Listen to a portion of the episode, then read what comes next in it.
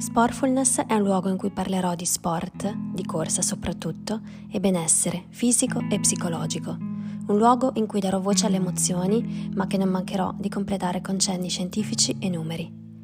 Ma trattandosi di un podcast intimo, non potrò fare a meno di mischiare anche qualche racconto di vita vissuta, mia e di altre persone. Io mi chiamo Jennifer Isella e se volete rimanete con me.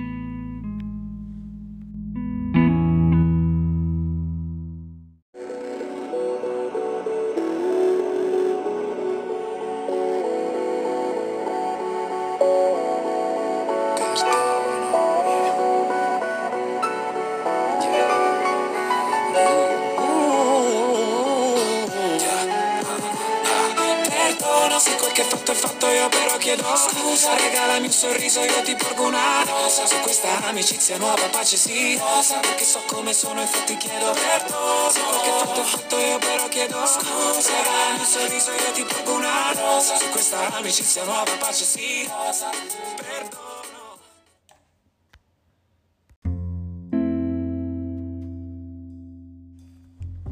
Perdonare fa bene alla salute e lo sport ci aiuta.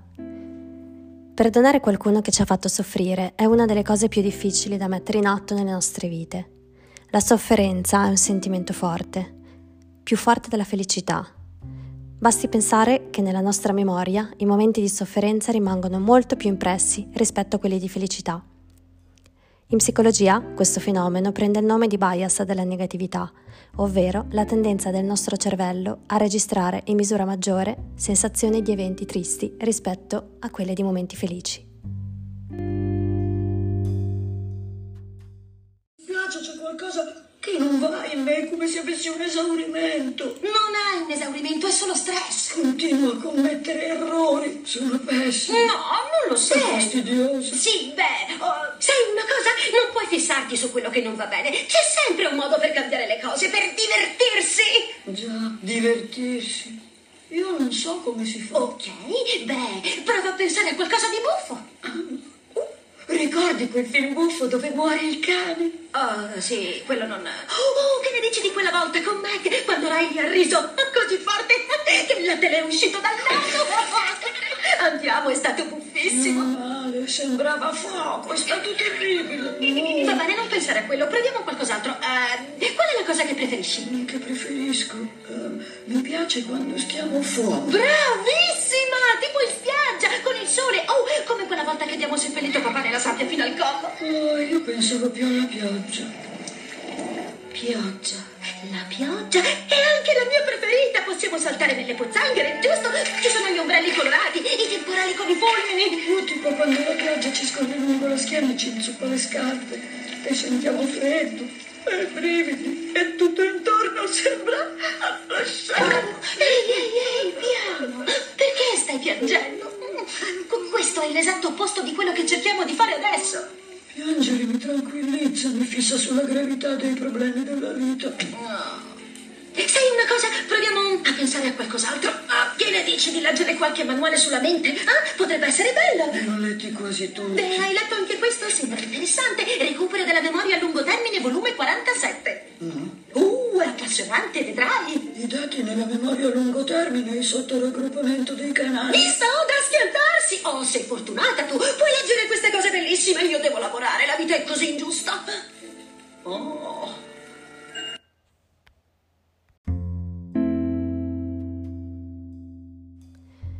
Da una prospettiva sociale, questo accade perché le emozioni negative solitamente rappresentano dei rischi che per natura l'uomo cerca di evitare, mentre i sentimenti di gioia e felicità non hanno, diciamo, correlato alcuna minaccia e pertanto non rappresentano pericoli per le nostre vite. Ed è per questo che si tende a non occuparsi molto della gioia o di emozioni simili, sbagliando.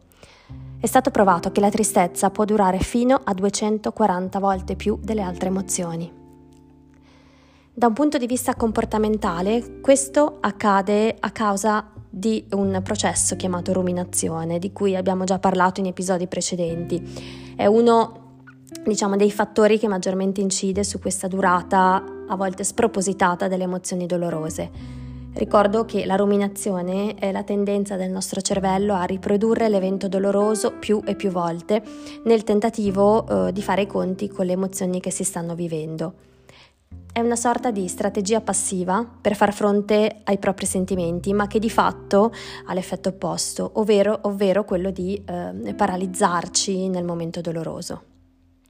Infine, da un punto di vista neurologico, eh, c'è un interessante studio del 2018 condotto su pazienti che soffrono di eh, epilessia, eh, ai quali sono stati installati degli elettrodi direttamente nel cervello e eh, questi elettrodi hanno riscontrato in concomitanza con emozioni legate alla tristezza un aumento della comunicazione tra amigdala e ippocampo, due aree del cervello coinvolte rispettivamente nell'elaborazione delle emozioni e dei ricordi.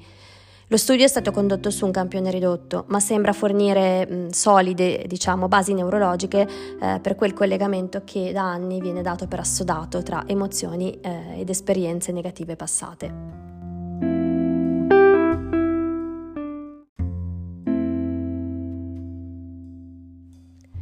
Insomma, la tristezza e la sofferenza non sono sentimenti da demonizzare, ma di certo vanno trattati nel giusto modo e soprattutto, se ancorati a delle persone, hanno l'effetto di generare verso queste persone sentimenti di avversione e rabbia, una sorta di meccanismo di difesa che però non fa altro che alimentare un circolo vizioso.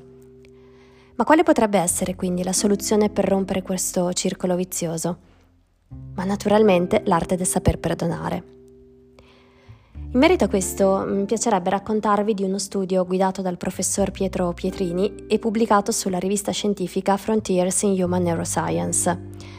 Durante questo studio i ricercatori hanno utilizzato la risonanza magnetica funzionale per misurare l'attività delle diverse regioni cerebrali in un gruppo di soggetti che eh, doveva immaginarsi scenari di eventi sociali dolorosi, come ad esempio essere traditi dal proprio partner, e rispondere perdonando l'aggressore oppure provando uh, risentimento. Alla fine di ciascun scenario i partecipanti davano un punteggio alle proprie capacità immaginative e al livello di sollievo sentito e sperito in seguito alla capacità di perdonare. Come prima cosa eh, viene dimostrata l'attivazione eh, di una parte del cervello che si chiama corteccia prefrontale dorsolaterale e che è tipicamente coinvolta eh, nella modulazione dei vissuti emotivi mediante processi di ristrutturazione emotiva. Come percepiamo un evento e le sue conseguenze influenza il nostro vissuto emotivo. Un licenziamento, ad esempio, può essere vissuto come un fallimento, come un atto di ingiustizia oppure come un'opportunità di cambiamento. L'attivazione della corteccia prefrontale dorsolaterale suggerisce quindi eh, che la rivisitazione in termini positivi delle conseguenze associate a un evento negativo sia uno dei processi cruciali che vengono messi in atto nel perdonare un aggressore. Eh, viene attivata anche un'altra area del nostro cervello che si chiama corteccia parietale inferiore e che è una regione associata all'empatia e un'ulteriore area detta del precuneo che eh, viene reclutata diciamo quando ci mettiamo nei panni dell'altro. Eh, queste due attivazioni suggeriscono che un passo importante per perdonare sia comprendere che chi ci ha offesi è un altro essere umano, simile a noi, e che ciascuno, se posto nelle stesse circostanze, potrebbe arrivare a comportarsi in modo simile. Bene, questo ci dimostra che perdonare comporta stati emotivi positivi e mette in moto un complesso network cerebrale che include, come abbiamo detto prima, corteccia prefrontale dorsolaterale, la corteccia del cingolo, il precuneo e la corteccia parietale inferiore. La stessa cosa però vale per noi stessi, quindi perdonare noi stessi per degli errori fatti eh, induce stati emotivi positivi e eh, ci consente di lasciare andare sentimenti come tristezza e rabbia che in questo caso rivolgiamo eh, contro noi stessi con effetti decisamente negativi. Per perdonare se stessi non è sufficiente perdonare i propri sbagli, ma è necessario pervenire ad una riconciliazione con l'immagine negativa di sé che eh, deriva dall'essere appunto responsabili di tali errori. E, ehm, il perdono di sé mh, mm, necessita appunto questa riconciliazione che invece eh, ovviamente non è necessaria nel processo di perdono interpersonale, che anzi direi ad, a, addirittura inopportuna talvolta. E, ehm, la vittima e l'autore in questo caso coincidono, quindi è, inevitabile che si debba attivare anche un processo di, uh, di riconciliazione. Ma in tutto questo, come può l'attività fisica aiutarci eh, nel mettere a punto un processo di autoperdono? Intanto partiamo dal presupposto che per perdonare è necessario prima capire, in generale, e ancora di più se chi perdona e chi deve essere perdonato sono la stessa persona. Immaginiamo di aver fatto un errore, diciamo anche piuttosto grave, sul lavoro. Bene, il senso di colpa che ci affligge si trasformerà presto in sentimenti di autocommiserazione, tristezza, rabbia, frustrazione, anche a causa dell'ormai nota tendenza umana eh, alla ruminazione. Ed è qui che entra in gioco l'effetto benefico dell'attività fisica. Eh, una pausa da questo loop negativo ed una scorta di endorfine ci aiuteranno sicuramente a ricostruire il percorso che ci ha portato a quell'errore e, per dirla in termini neuroscientifici, a mettere in moto il nostro precuneo per metterci nei nostri panni.